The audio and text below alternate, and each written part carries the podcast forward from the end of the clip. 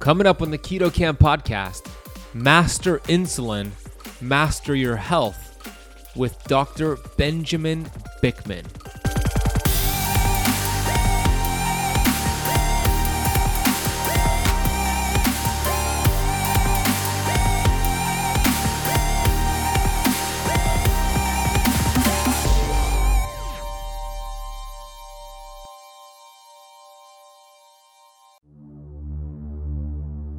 When insulin is low, the body shifts to a very high rate of fat burning. In fact, when insulin stays low for 16 to 20 or more hours, the body is burning fat at such a high rate that it's actually burning more fat than it needs for energy. And so the cell would say, hey, I need this much energy. And insulin's low, so the cell's burning fat and it meets that energy need. But it can't stop burning fat. And so now it has this extra burning range, and that extra, if you will, is all going into ketones. That's ketogenesis, the overflow. This energetic overflow is ketogenesis.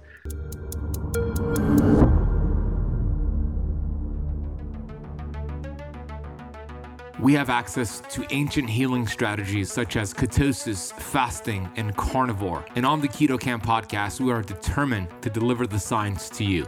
We bring in the thought leaders in this space to have extraordinary conversations so you could apply it and change your life. Your body was built to thrive. Your body is capable of healing as long as you identify the interference and remove it. I believe you are a masterpiece because you are a piece of the master. My name is Ben Azadi. I'm the best selling author of Keto Flex, and I want to thank you for spending part of your day with me.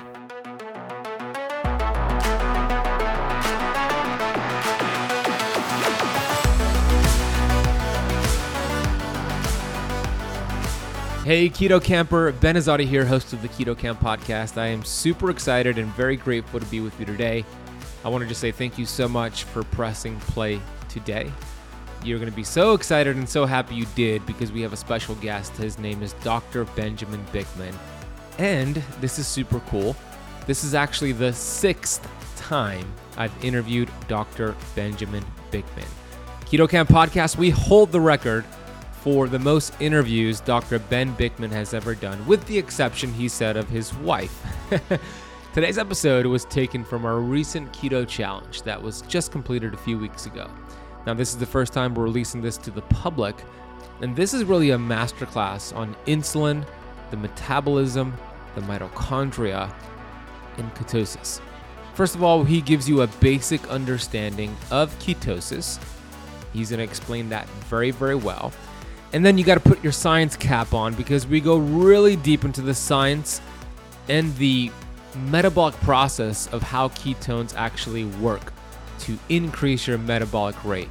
How ketones are energetic molecules that actually communicate with your mitochondria.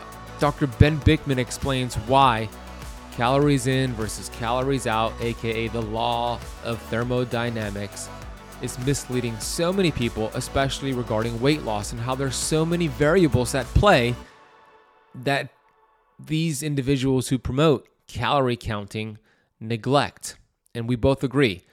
Calories are they matter, yeah, but they're not important. They're more of a distraction. We get into the problem with metabolic syndrome and the role of insulin resistance in that. We start off the conversation with what's happening in the health space with the term follow the science and what that should really mean.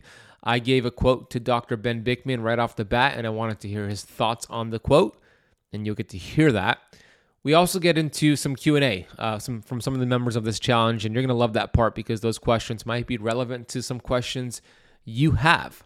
So I can't wait to bring them on shortly. Before I do, I want to take a minute here to get to the Apple Podcast rating review of the day. This one comes from Dr. Mom, titled Keto Kamp, five star review. Ben is so passionate to share the truth about why we have disease and how to achieve health. Love his story and I love his work. Thank you, Dr. Mom. I'm so grateful for you. Thank you for listening. Thank you for taking the time to leave that rating and review. It makes a big, big difference for the show.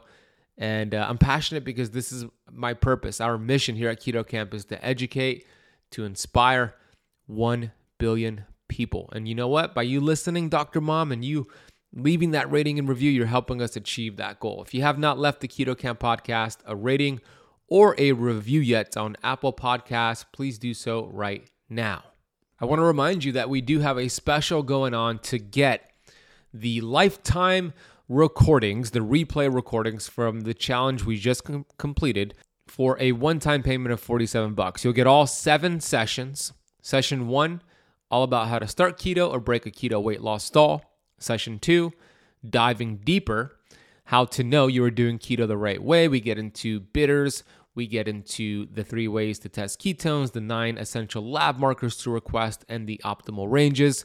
Session three is with Dr. Ben Bikman. That's actually what I'm sharing with you today. You get a free sneak peek at that session, or you get the entire session with Dr. Ben Bikman today.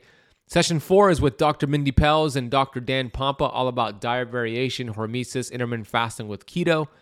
Session five, I brought on four students from my Keto Kamp Academy to share really inspirational, transformational keto before and after stories. Session six was with Dr. Ken Berry. It was actually a two hour session all about inflammation on keto and some of the bogus claims out there from some health experts. Session seven was all about keto flexing. And then we also had a bonus session as well. Every session includes not only the full recording, but also detailed notes, resources, and links from every session. And this is retail valued at about $1,600, and it's going to go up to that price very, very soon. But the special discount price is for you to get it for only one payment of $47. You'll get lifetime access to all of what I just mentioned. All you need to do is go to ketochallengerecordings.com or click the link down below to get access to this before this deal runs out. All right, let's have an amazing conversation with Dr. Ben Bikman. We have our special guest. His name is Dr. Benjamin Bikman. Some of you, most of you know who he is. You've gotten his book, He's Changed Your Life. And he's going to talk about insulin, ketosis, intermittent fasting, and so much more. His research is focused to elucidate the molecular mechanisms that mediate the disruption that causes and accompanies metabolic disorders such as obesity, type 2 diabetes, and dementia. Driven by his academic training, PhD in bioenergetics, and postdoctoral fellowship with the, Duke National University of Singapore and metabolic disorders, he is currently exploring the contrasting roles of insulin and ketones as key drivers of metabolic function. He frequently publishes his research in peer reviewed journals and presents at international science meetings. He has this amazing book, which you could all purchase and go get right now. It's available on paperback, Audible, Kindle. We'll drop a link for you to get it right now. So, without further ado, I want to introduce Dr. Benjamin Bikman. Hey, Ben. Hey, buddy. Good to see you, brother. Good to see you again. Hey, this is my sixth time interviewing you, dude. No way. Really? Yeah, sixth time. Can you believe it? Yeah, I'm a boy. I, I, obviously I have a guest house. I got a guest cottage here in the Ben Azadi camp. Everybody loves you, dude. The keto we, camp, yeah. My my community loves you, so we're grateful that you're back. I think it's a record besides your wife and how many times she's interviewed you. yeah. But we're grateful to bring you back. We've had some great conversations with you, and we're gonna have a good time today. So here's where I want to start, Ben. I want to start with a quote, and I want to hear your thoughts on what this quote means in this day and age that we live in, in regards to the health community. Mm-hmm. The quote is this: "Is from Eric Hoffer." He said, "In times of change, the learners inherit the earth, while the learned find themselves beautifully equipped to deal with the world that no longer exists." what does that mean to you? Uh, it means adaptability uh, and kind of plasticity in the sense of your ability to pivot. Uh, in fact, I think there's something quite timely about this, unless I'm wildly wildly misinterpreting that quote. But no, you're right. Who, you're, you're, I know where you're who, going. You're right. Those who think that they're done, uh, that they know what needs to be known, uh, have finished their journey. They're rigid. They're inflexible, and this is, if you'll allow me to say this, reflected in a sentiment which is, I believe, the science, the the science, um, and that is a terribly unscientific, rigid view. because science is by its nature the never ending pursuit of truth. It is the effort to understand reality because there is such thing as objective reality. Uh, and and thus the people that are learning are those who can be flexible and pivot. They have their thoughts and they're constantly popping them out of their head and scrutinizing them and wondering at them and then putting new pieces in and taking some pieces out. So it is a it is a damning indictment to be considered so expert or wise or learned learned that you think you're done learning. Then you are done learning. You, have become um, incapable of the humility that is necessary to be a student rather than always thinking you're the master and there's nothing else anyone can teach you.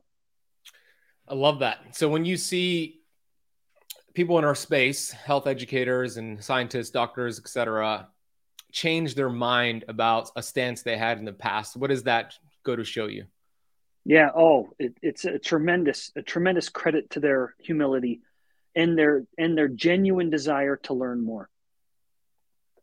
And what are some red flags for those because there's a lot of people on this challenge. There's thousands of people. There's about 200 watching right now. There'll be a few thousand watching the replay.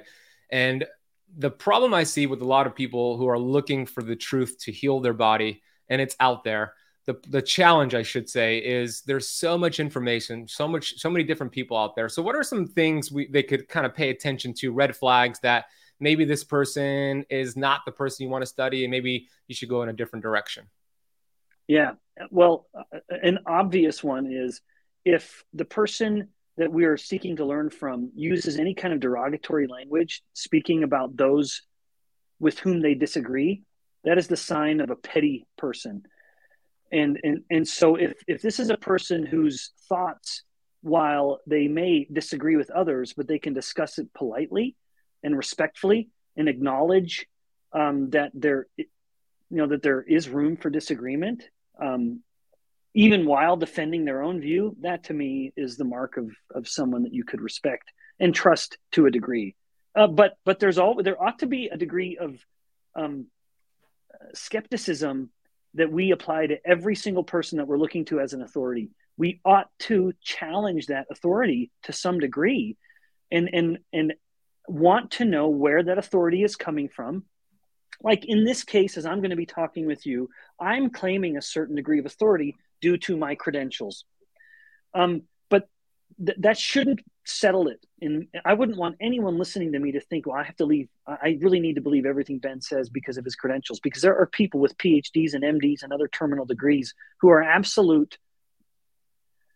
Um, I will use, I will avoid inflammatory language. Who who shouldn't be trusted, and and so suffice it to say, there's we always should be on our own journey to understand um, what is real and what is true and that is a matter of both study and then reflection as we seek to apply some of these principles to ourselves. And then we can, hopefully, as objectively as possible, scrutinize the results. And then if, if we are seeing that, if what we believe, we think we found something true and we see it now, um, actually kind of growing, you know, and working, well, then that is proof positive. That is, if you will, kind of a, a testimony. It is a testament um, to the to the veracity or the truth um, of of that idea. I love that. So adaptability is really the name of the game. So let's let's transition into why mo- many of the people on here are on here. They want to learn about keto, right? And I'd love for you to get maybe into some a basic understanding of how ketosis works at the cellular level, and then let's take that to more of an advanced understanding on how ketones work with the mitochondria. So, what's a basic understanding of ketosis to you? Yeah, yeah. So so ketosis, as it's technically used, is a state where blood ketones are elevated, but pH is normal. So there are, if you will, kind of three degrees of this. There's just the average, there's no term for it, no ketones, I guess, for lack of a better term, where which isn't true. Every human has some amount of ketones, even if it's below the level of detection on commonly used devices. You know, if someone's using a keto mojo, and it says, you know, below detection or whatever, I could, in fact, go take blood from that person, take it to my lab, and measure beta hydroxybutyrate or acetoacetate and, and detect something. It's just below the level of detection for whatever that device may be. So we have that person there, a state of ketones where there's no there's no term for it. Then we have what we call ketosis, which you had mentioned while I was backstage and, and you've brought up again now. Ketosis is generally defined, well, honest to goodness, we could simply define it as a detectable level of ketones on a, on a modernly used device, and yet pH is not changing. The pH matters because, like many other molecules in the body, ketones have the potential to make the body more acidic. And there are many molecules like this. But, so, but basically, at, the, at one of the tail ends of the ketone molecule, there is what's called a hydroxyl group hydroxy group where it's an O, uh, an oxygen, and a hydrogen. And that hydrogen can come off the ketone. And so now you have a free hydrogen floating around. And as that happens more and more and more, it starts to accumulate and affects the pH, making the body more acidic. Now, when someone's in ketosis, the amount of hydrogens coming off the ketone is relatively very modest. And within the blood, there are numerous what's called buffering mechanisms. These are chemicals that are taking in these hydrogen ions and then just sort of squelching them or just removing them, making sure that pH stays normal. The body defends its pH range very, very well. And so as you are making some ketones, it would potentially, it's making some little hydrogens. It's no problem. It's well within the body's ability to buffer that. But that is happening. Now, when insulin is essentially zero, there is no inhibition. Well, I'm almost getting ahead of myself now, but I'm going to back up really quickly, Ben, yeah. Uh, because ketones are products of fat burning. And fat burning is a product of low insulin. So, to flip this around and say it again, when insulin is low, the body shifts to a very high rate of fat burning. In fact, when insulin stays low for 16 to 20 or more hours, the body is burning fat at such a high rate that it's actually burning more fat than it needs for energy. And so the cell would say, Hey, I need this much energy. And then insulin's low, so the cell's burning fat and it meets that energy need. But it can't stop burning fat. And so now it has this extra burning range, and that extra, if you will, is all going into ketones. That's ketogenesis, the overflow. This energetic overflow is ketogenesis. So that's the origin of the ketones. So if those someone's are, in so, ketosis, those are the fatty acids are then shuttled to the liver, and that's where the ketogenesis is occurring. That's exactly right. Yeah, but even within the liver, because you'd say, well, the liver cells can burn fat for their energy, but and so the liver is saying, hey, I need this much energy, and normally a cell will say, okay, we need this much energy, where I'm, I'm only gonna I'm only gonna burn that much fuel then. But when insulin is low, the body can't stop burning fat. And now it's gone too far, and it's that overflow in the liver specifically where it's now turning it into ketones. Because, like you said, you use the analogy of the soccer mom. I love it. The liver is at the crossroads of all nutrient metabolism. It is unlike any other organ in the body for how much it does with regards to nutrients and how much it gives to the rest of the body. Totally unique, making it like this kind of self sacrificing mom. Yeah. Because mom is the ultimate kind of example of sacrifice um, in, in a beautiful way. Yeah. Now, back to ketosis. Um, and then, so, so insulin's low, the person's making ketones, but it's not so much that it's affecting pH. That is ketosis.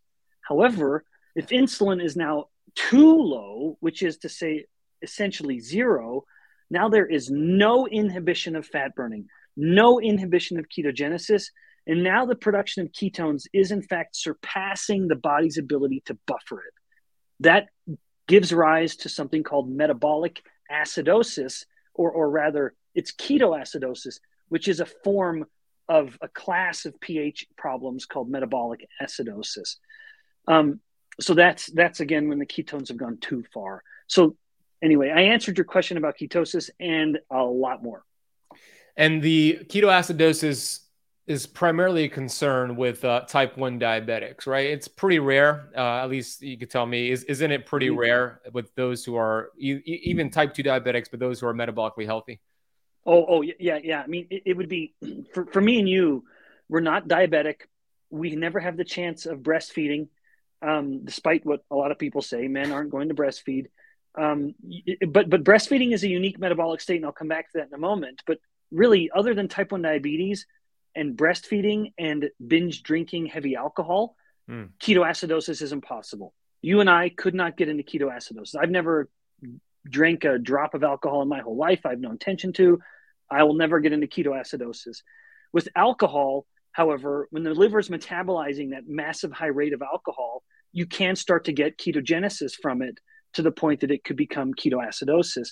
In breastfeeding, there are known documented instances of this, which is why I only mention it.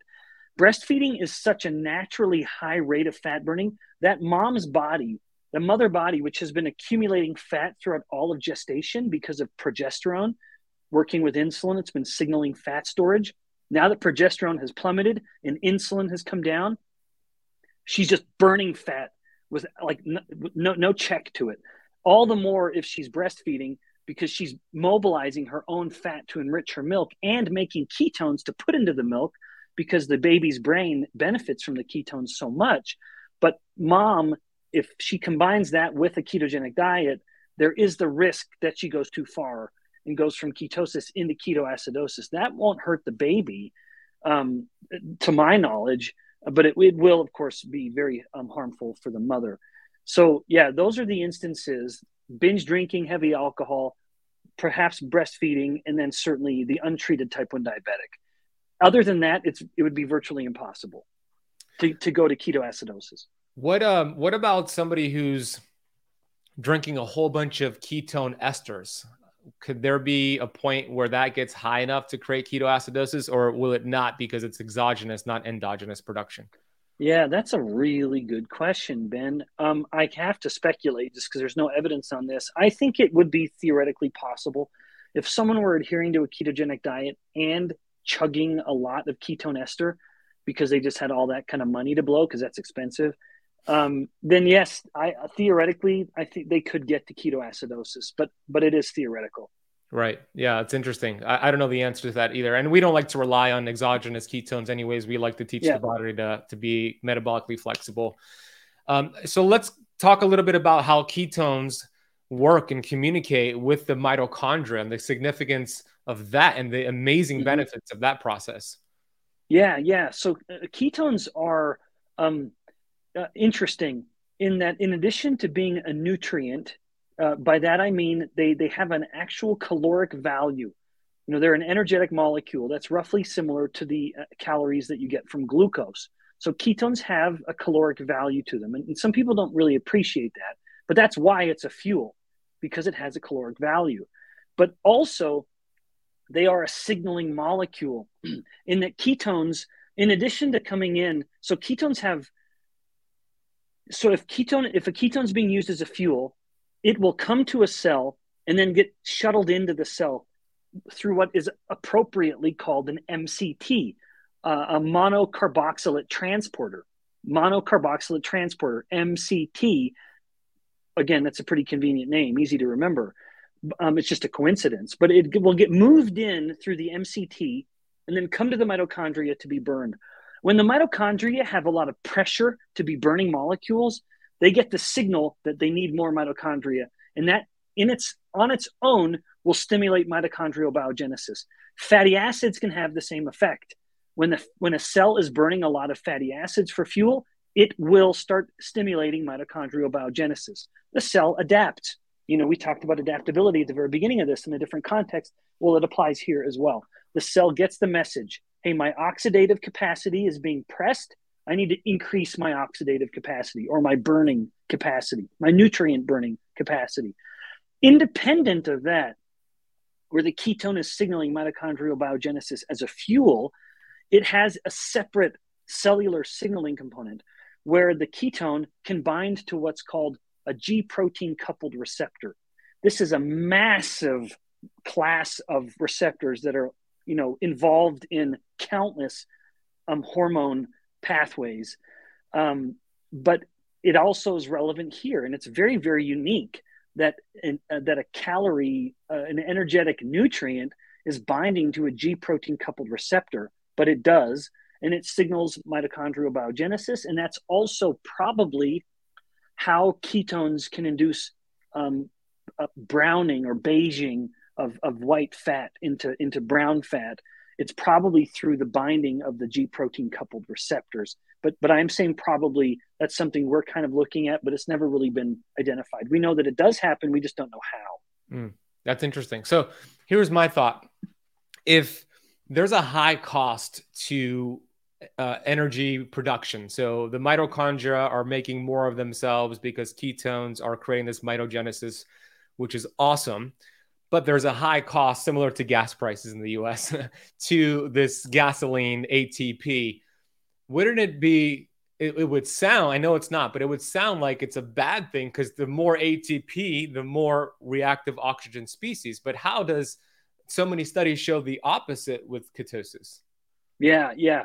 That's a really good question, Ben. But so the production of ATP does not inherently bring with it oxidative stress. In fact, um, if anything, it alleviates the production of oxidative stress. So we don't. Uh, um, there's some speculation in this, but there's evidence to support it. I just don't know how much to invoke here. So, so I'll I'll just go a little deep, and then we'll pull it back out. Yeah, yeah along the inner part of the mitochondria, there's something called the electron transport system that is a that has four little complexes. It's four little chemical complexes in a row. And it's moving the electrons around and it's pumping out hydrogens. And at the end of this is a separate molecule that is the ATP synthase.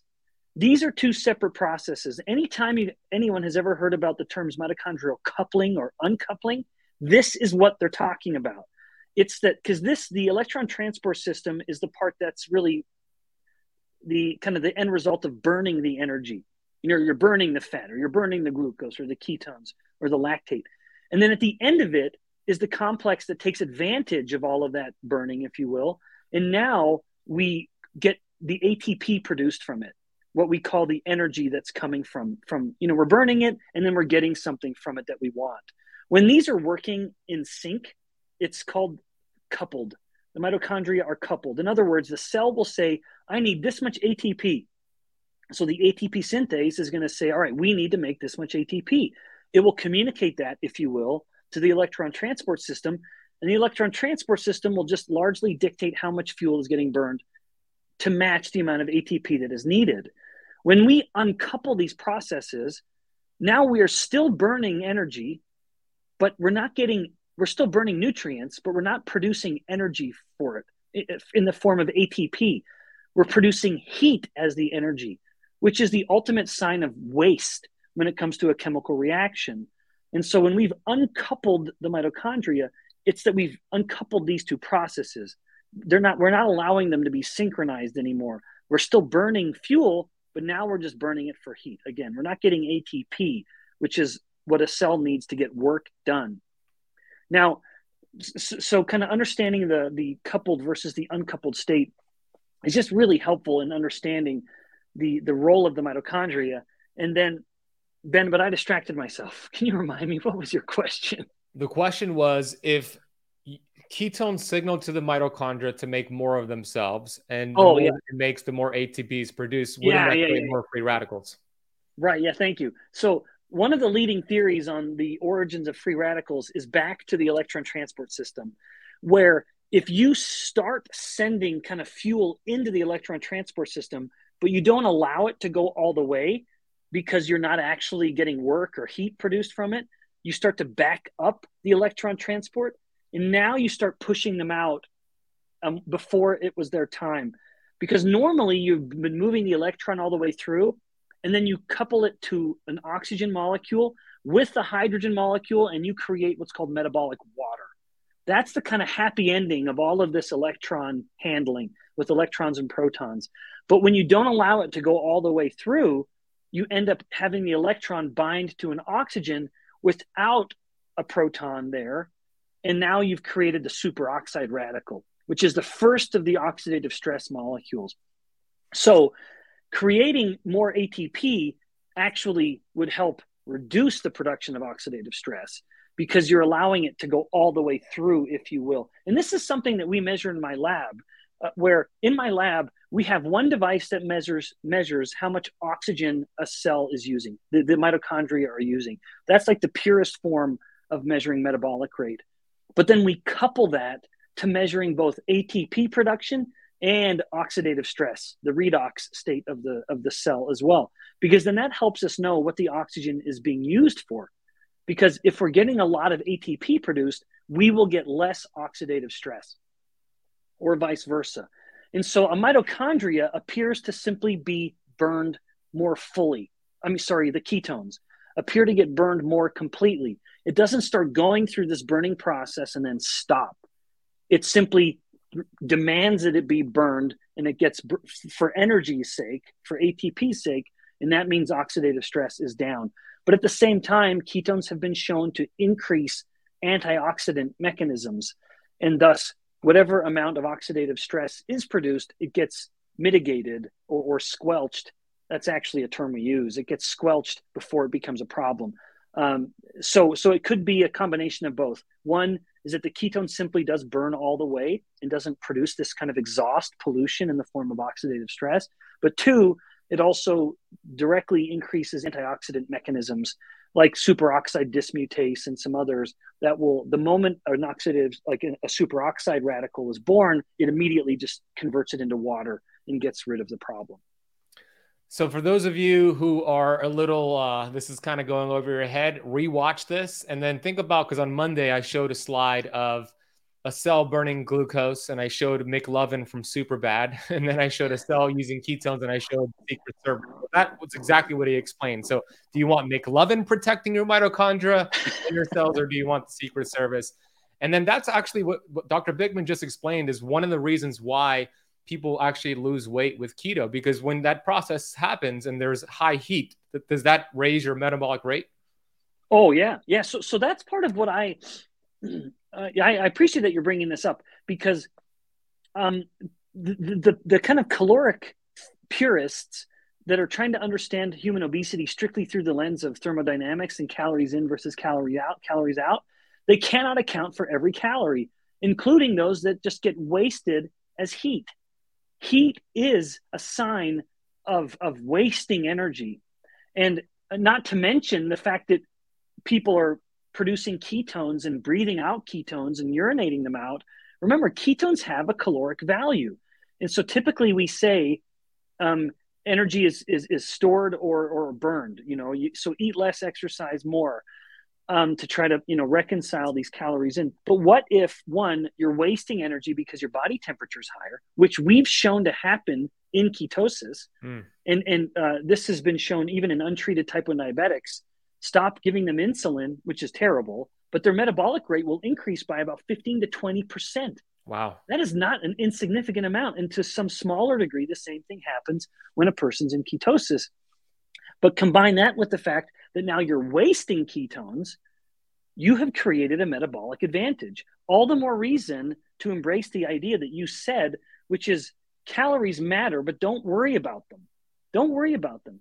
Let the calories take care of themselves. I think invoking the laws of thermodynamics in the realm of nutrition and human metabolism was one of the greatest tragedies in, in the history of, of human yeah. relevant science it absolutely misled us and made us demonize fat and embrace carbohydrates and totally ignored the evidence at the time and which has only grown since that hormones matter at least as much as calories because it's hormones that tell the cells of the body what to do with the calories that are available and if if insulin is low the body simply will not be storing energy again but if insulin's high now it's signaling the fat cells to store energy. And this is where the calories become relevant because you can't store energy if there's nothing there to store. So calorie number matters, you know, this this this molecule of energy, this unit of energy, but a cell does not inherently know what to do with the energy. It has to have a hormone to tell it what to do. And case in point, across the hallway right here is my lab, and we are literally growing fat cells in a petri dish right now we have the fat cells swimming in a little culture bath of fats and glucose. And the fat cells won't grow a millimeter until we start spiking insulin into the culture. Then all of a sudden, the cells say, oh, hey, there's all this energy. Now I know what to do with it. I'm going to store it. Now it starts taking it in and storing it. You can't, a fat cell, it is impossible, totally, totally impossible for a fat cell to grow unless insulin is elevated. That is not to say calories don't matter, they do. But insulin must tell the cell what to do with the calories. Mm, that is so interesting. And I see all the comments here. This is some heavy stuff. I got to rewatch. Mind blown emojis.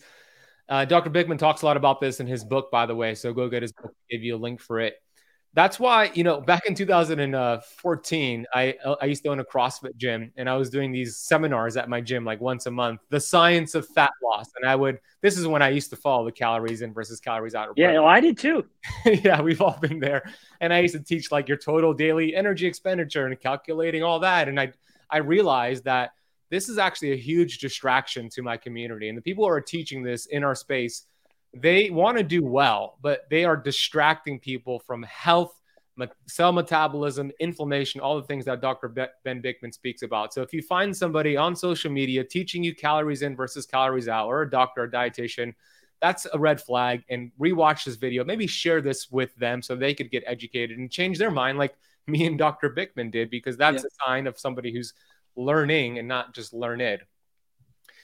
Let's get into insulin resistance and type 2 diabetes. Your book talks a lot about that. You are one of the most researched, well researched person on insulin. You already touched upon what insulin does, how it creates um, the growth of fat cells. But when we look at, uh, uh let's talk about America, there was that study that came out in 2018 from the University of North Carolina, Chapel Hill, and it determined that about 88% of Americans yep. are metabolically unhealthy. And that was before COVID. It's probably in the 90% plus. Mm-hmm. So, what is the root cause of this metabolic dysfunction? And then, how does ketosis and intermittent fasting play with the solution? Yeah. Yeah. So, that is a very compelling study. And I'm glad you pointed it out. Yeah. It, it certainly puts things in perspective uh, and helps us be more mindful of the metabolic storm that we're all living in at the moment so the metabolic syndrome used to be called the insulin resistance syndrome. It really did. And that was a better name in my mind. It's not as sexy as the term metabolic syndrome because metabolic just has a certain ring to it, but it was more descriptive by revealing what the true origin of the problems that we call the metabolic syndrome actually are. You know, looking at the blood lipids and blood pressure and blood glucose levels. Well, those are all problematic when insulin resistance is present in the body. So, uh, uh, appreciating that insulin resistance is the single most common problem in the US and abroad, this is not just a local problem, and that it is relevant to virtually every chronic disease, it helps kind of helps everyone understand why a guy like me would devote his career to understanding it. It's the biggest problem we're dealing with. And indeed, COVID has only made it worse, uh, unfortunately. And, and, and metabolic problems makes COVID worse. Mm-hmm. So we've really created this vicious cycle here yeah. And then to bring this back to, to, to bring answer the second part of your question, how does that apply to ketosis or intermittent fasting? It applies because the, the, the, the connecting variable here is insulin itself. In insulin resistance, blood insulin levels are elevated. There is no insulin resistance without elevated insulin. It does not happen in any form in any body insulin resistance is always coupled to elevated insulin. And thus, and in fact, the elevated insulin is a key contributor to it. And thus, lowering insulin is a perfect way to help the body become more sensitive to it. This is reflective of a fundamental biological principle. In fact, I would even say it goes beyond biology and is relevant to our soul, our entire being. When our whether it is our now I'm a, I am admittedly very religious, but but so people will maybe pardon me for going into this for a moment. Whether it is our spirit or our body, and maybe someone would say, well, our mind or our body, and maybe they'd say those are just the same thing. I think there's two parts of us: the kind of awareness part of us, and then the, the physical form. But regardless, when the body is when the soul is exposed to a constant noxious stimulus, it will start to become resistant to that stimulus and at the level of the cell, if the cell is inundated with something, it will start to mm-hmm. become resistant to that something. Insulin is no exception. If a cell is constantly exposed to elevated insulin, it will become resistant to that insulin. Thus, fasting is the absolute minute for minute fastest way to lower insulin because insulin is the hormone of the fed state. And then that thus it is antithetical to fasting because if someone doesn't have calories coming in, insulin cannot stay high because insulin is steadily pushing nutrients from the blood into cells. And it can get away with it because the person's constantly putting more nutrients into the blood by eating them. But if there's no nutrients coming into the blood, insulin starts running out of nutrients in the blood that it can store away. And as the nutrients in the blood start to come down, insulin, the hormone of the fed state, must also come down. It has to, otherwise, the person dies because they simply become hypoglycemic and hypoketonemic. And, and, and the low glucose and the low ketones would starve the brain and the brain would shut off and die. Mm-hmm. That doesn't happen because as the nutrients start to come down, insulin comes down, and then other hormones can come into play and make sure nutrient levels stay normal, like glucagon and epinephrine and cortisol, even and growth hormone, etc. So fasting is minute for minute the absolute fastest way. And then you mentioned ketosis. Well, then of course that becomes more obvious because if insulin's coming down, as glucose stops coming in, glucose becomes a bit of a precious resource, and the liver, the soccer mom of the body, starts filling up the gap. It says to the body, hey, some of you need glucose, like red blood cells.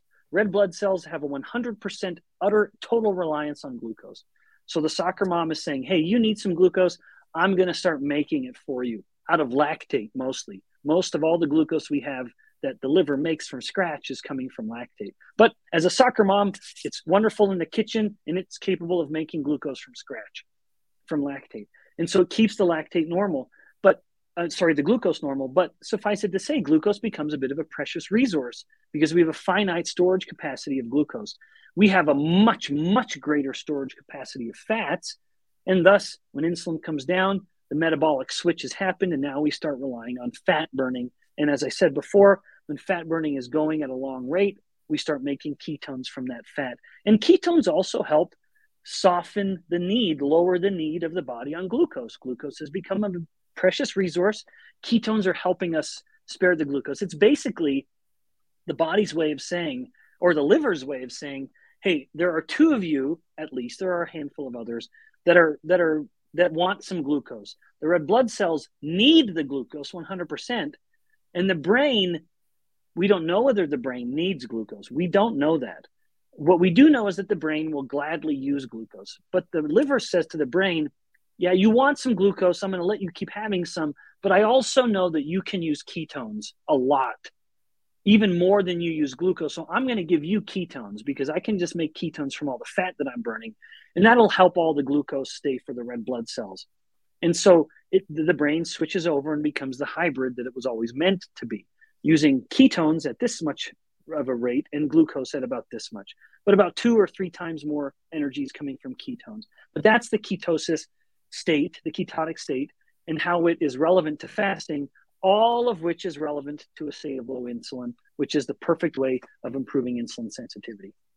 Just amazing. You know, the more we learn about the human body, the more my mind just uh, is blown away. And this incredible creation that I believe God created for it's just, it's so amazing. And, and, and the body is, you know, designed to thrive and designed to heal, but we have to identify the interference. And a big interference to Dr. Bikman's point in his research is this bully hormone insulin and it's insulin is not inherently bad we wouldn't exist That's but right. if we're calling this bully into the playground every single day this is going to be problematic so you mentioned the sensit- uh, sensitizing i should say of insulin and other hormones so that's the key because the mm-hmm. analogy i'll give to the Keto Kampers watching here with insulin resistance it's like for those who have children i know you have kids dr bikman when you scream at your children the first time to go clean their room, they're going to listen to you. They're going to go clean their room. But what happens when you scream at them day after day, month after month? They stop listening.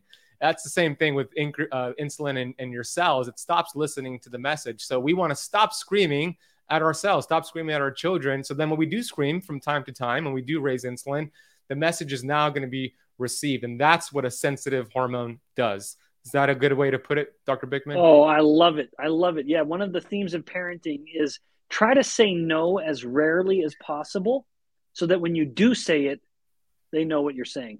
It's exactly it right there. Um, okay, I want to get to. Uh, we have about 17 minutes. You have a hard stop at uh, one. I, I do. Okay, mm-hmm. so we have 17 minutes. I'll make sure we get you off. For those who are VIP, I see Pat Bryant just joined. Those who are VIP, we sent you a StreamYard link. Now is the time to get into the StreamYard and we could ask Dr. Bikman a question.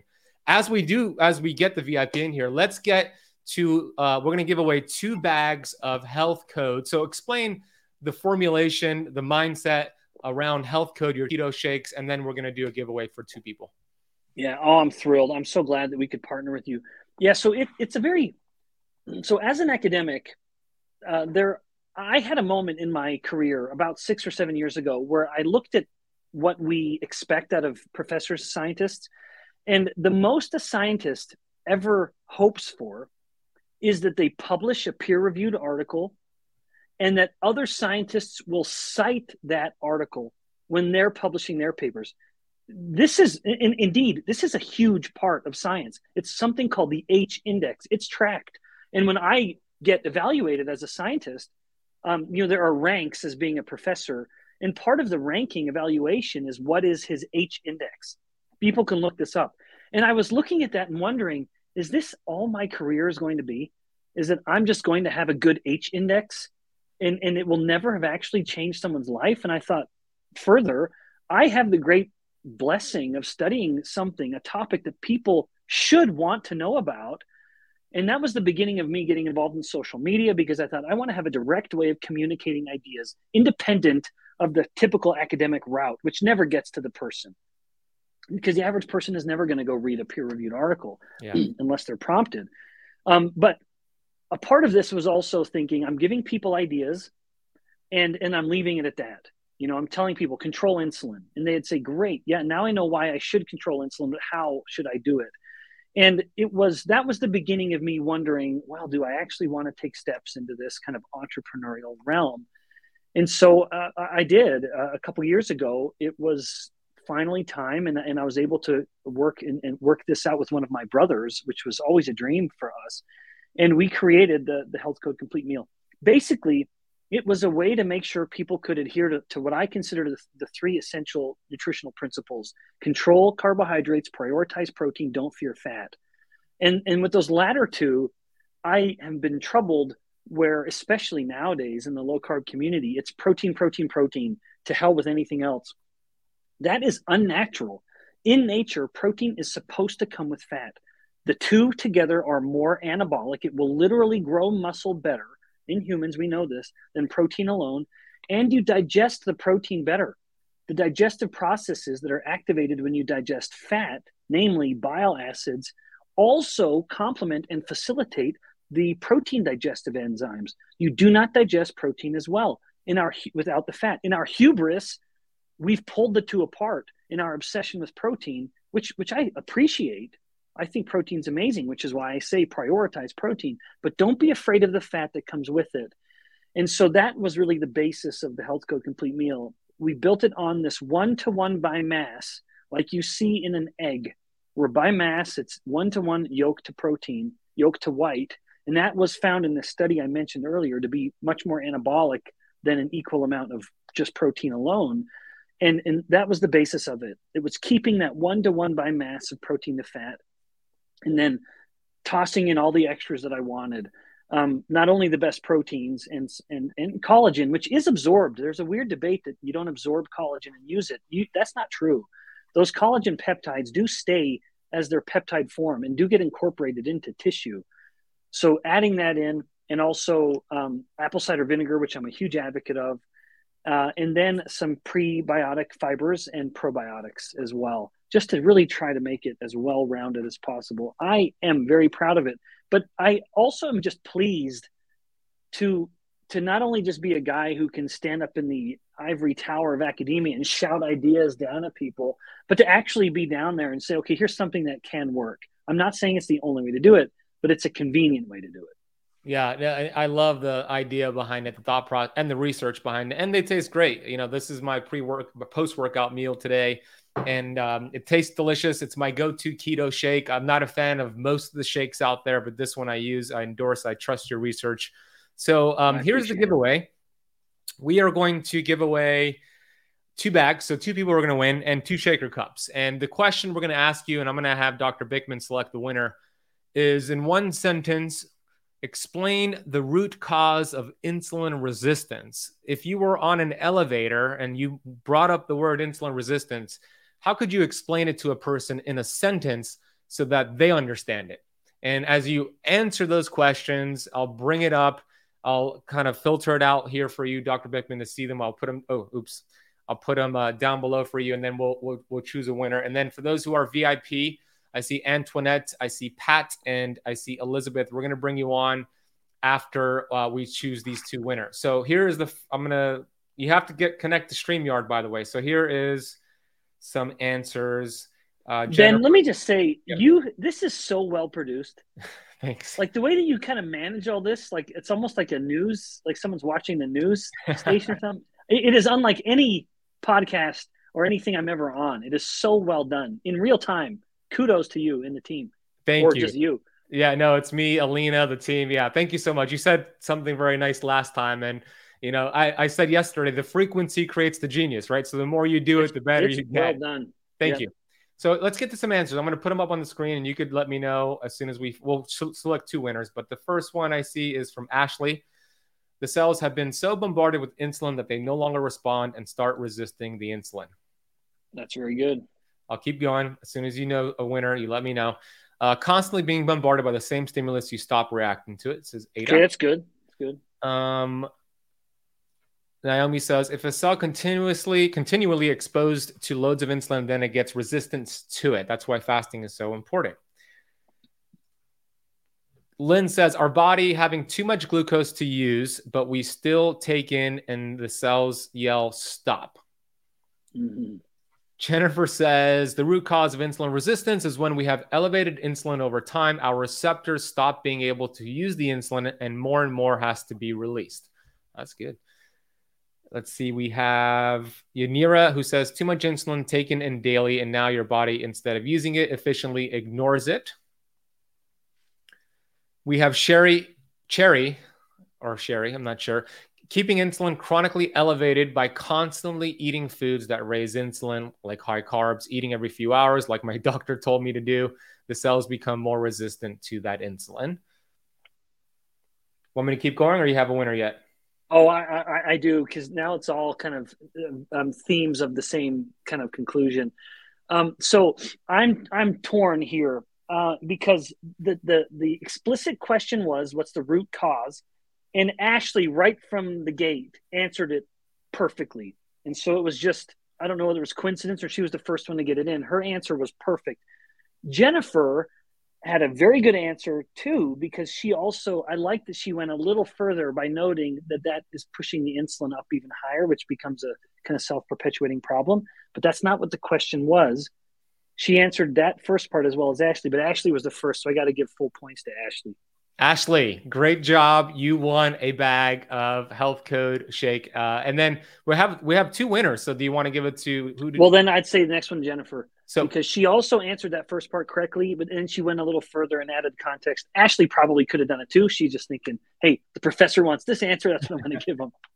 Ashley and Jennifer, congratulations! Jennifer was going for bonus points. If you want to get Health Code Shakes, um, you could still buy it at a discount. They gave us a great uh, oops, what I keep doing that. They gave us a great coupon code. Go to ketocampshake.com and use KetoKamp at checkout. We'll drop a link for that. We have time. We have a little less than eight minutes. So uh, let's be efficient here with the questions. We have Antoinette first and then Elizabeth Gerards after that. So, Antoinette, I'm going to bring you on here to ask Dr. Bikman a question. Let's keep it around two minutes or less. Here we go. Hi there. Um, great to see you. Thank you very much. Um, I just had a question about fruit because um, I can drop all the other carbs, no problem, but I do love to have a bit of fresh fruit, and um, 50 grams of um, fruit is not a lot. So I just wondered how much fruit can you have to stay yeah. to keep the ketones up? Yeah, well, it depends. Not all fruits um, are going to have the same effect. What's your what are your go to? What's your favorites that you that you enjoy? Probably um, apple, kiwi fruit, because um, I like Oh, to try yeah. to keep high fibrous fruits. Um, well, and kiwi do- has enough of a bitter. Yeah, so kiwi's a great one. So, so, so, yeah, app, even apple, depending on depending on the time, generally or the type, if it's a little more tart, it's going to have m- much less of an insulin secretion and, and a lower glucose effect. And that and kiwis do have a little bit of tartness to it, um, which is a good sign. Um, but in general, Antoinette, in general, my view is fruit and vegetables, enjoy them, but don't drink them. Don't juice them or smoothie them.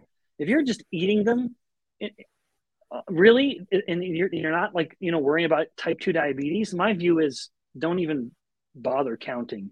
Uh, that's Mhm. my view. I'm not sure Mhm. whether Ben would want to add a little more restriction to that, but I'm an advocate of whole fruits and vegetables, and I don't really feel the need to say, you know, make sure you're only eating this much. You know, you're you're, wise enough to know when you're going too far, and moreover, Mhm. when it comes to whole fruit, it's sometimes difficult to go too far. When I eat a big juicy apple, I don't usually want another one. I eat a nice ripe kiwi, maybe I'll have two, but I'm done. And so it ends up kind of controlling itself in my experience. Okay. Okay. Great. Yeah, that's and I would. It's a great answer, and uh, you know, I would add if you have your fruits around exercise, you'll get an even better response. Uh, strength training exercise, or even later on in the day, if you're fasted, Yeah. will yeah. deplete some of your glycogen. So um, it'll be variable. Maybe getting a CGM, a continuous glucose monitor, to see what it does on different fruits would be a great idea. But awesome question. and I know many could relate, Antoinette. Okay. Thank you. Thank you. Uh, there's a question that came in. We have five minutes or four minutes. I'll get you off on time, and then we're gonna Mhm. we're gonna continue the live stream, everybody. So don't sign off yet. So Ada posted in the VIP community tab. She said, "Dr. Bikman, you reference ketosis as elevated ketones and normal pH. What are your thoughts on the push of uric acid and more of an alkalinity state?" Um, so I don't know about the alkalinity state other than what I think you might is she referring to this kind of idea of like taking alkaline foods, alkalinizing foods? Is that kind of the idea behind that? Yeah, I I'm think it is. Uh, uh, maybe, but I know I, am going to assume. I'm going to assume it is. I, Okay. I'm going to assume it is because I think that's the correct assumption. There is no food a person can eat. I'm going to state this like exclamation mark because it is an absolute truth. There is nothing a person can eat or drink that is going to change their pH in their blood. It does not happen. Like I'd said earlier, and I'm coming back to it, the body defends its pH so well that it, in order to change the pH, the insult has to be so much more dramatic than any amount of kind of food. So the idea that this is an acidic food or this is an alkaline food, it's just not true. It is just simply false. None of that has any truth to it. I am interested at the explosion of uric acid as as um, Dr. Richard Johnson has really been an advocate of this for a number of years. I'm actually quite pleased to see him um, s- s- uh, share this message. I think it's a good message. I don't agree with the the key conclusion that um, because his conclusion is even that you know insulin resistance is derivative of uric acid. That that's one of his claims, and I just know that's not true in some instances. That sure uric acid maybe can cause insulin resistance, but I also know that there are totally non-related uh, uh, um, causes of insulin resistance that have nothing to do with uric acid, and so, but but I don't begrudge him talking and focusing on it because he would say, yeah, Ben Ben talks too much about insulin resistance and elevated insulin. And so, in fact, we're actually speaking at a meeting in Israel together in just a couple of weeks. Oh, cool. And so it'll be kind of fun to just sit down with them and, and break bread. Um, but yeah, so I think uric acid matters, but I don't put it as high as you know insulin resistance as an origin of metabolic problems. But but he would flip that around, and we would disagree very politely. Yeah, and I, and I love that. And that's the way it should be. And I interviewed Dr. Richard Johnson. He's great. And and uh, Dr. Perlmutter, who has a new book about that. And Right, Yeah. right. and you know, it's um when I interviewed Dr. Perlmutter, he said there's five things that cause high uric acid levels. He said number one, fructose, number two, fructose, number three, fructose, number four, alcohol, number five, high purine foods. But it- he says fructose, not so much eating the whole fruit, but juiced fruits, high fructose Oh, yeah. corn syrup. That's, That's the right. re- real culprit. And there are some meters out there like UA Sure that you could actually test your blood uric acid, which is super Yep. cool. You want it below 5.5. So, Dr. Ben Bikman, we want to thank you so much for your amazing research. Where can they go check out more of you? Yeah, yes. Yeah, so thanks, you guys. So please, if you're interested, go buy the book, Why We Get Sick. Give the shake a try. I'm generally I'm pretty active on social media, mostly Instagram, just because I find it to be a much more pleasant place than Twitter. but regardless, people can find me at both of those at Ben Bikman PhD, uh, and and you can even join the Get Health community on Facebook, Health HLTH, and I do weekly lives, including one on th- uh, tomorrow about precocious puberty. Oh, interesting. Yeah, everybody go check out Dr. Bikman. Love and appreciate you. We'll talk soon. Have a great rest of your day. You can feel free to sign off, Dr. Bikman. Thanks so much, Ben. See you, buddy. I hope you enjoyed that conversation with Ben. I, I love that, man. He's incredible. Go get his book, Why We Get Sick. We'll drop a link for that down below. And if you want access to all the other sessions in this amazing keto challenge we just completed, head to ketochallengerecordings.com. You just heard one session. There's six others and a bonus with detailed notes, links, resources and so much more. I'd love for you to get access to that. And if you're an action taker and you hear this on time, you can get it for a special deal, one payment of 47 bucks. Keto Challenge Recordings.com. Hey, I want to thank you so much for listening to the entire episode. Please share this with a friend. Please leave it a rating and review. Go check us out on YouTube, which is youtube.com slash Keto Kamp. We're doing some cool things on TikTok, on Instagram, at the Ben Azadi. And I just want to say I am so grateful for you. Thank you for spending part of your day with Dr. Ben Bikman and myself. We are super grateful. I'll see you on the next episode.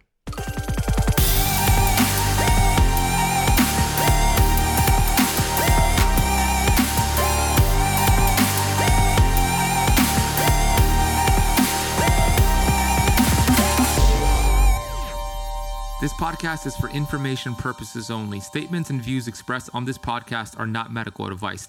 This podcast, including Ben Azadi, disclaim responsibility from any possible adverse effects from the use of information contained herein.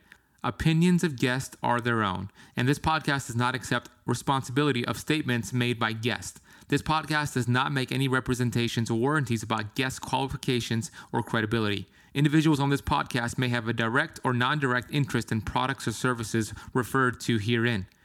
If you think you have a medical problem, consult a licensed physician.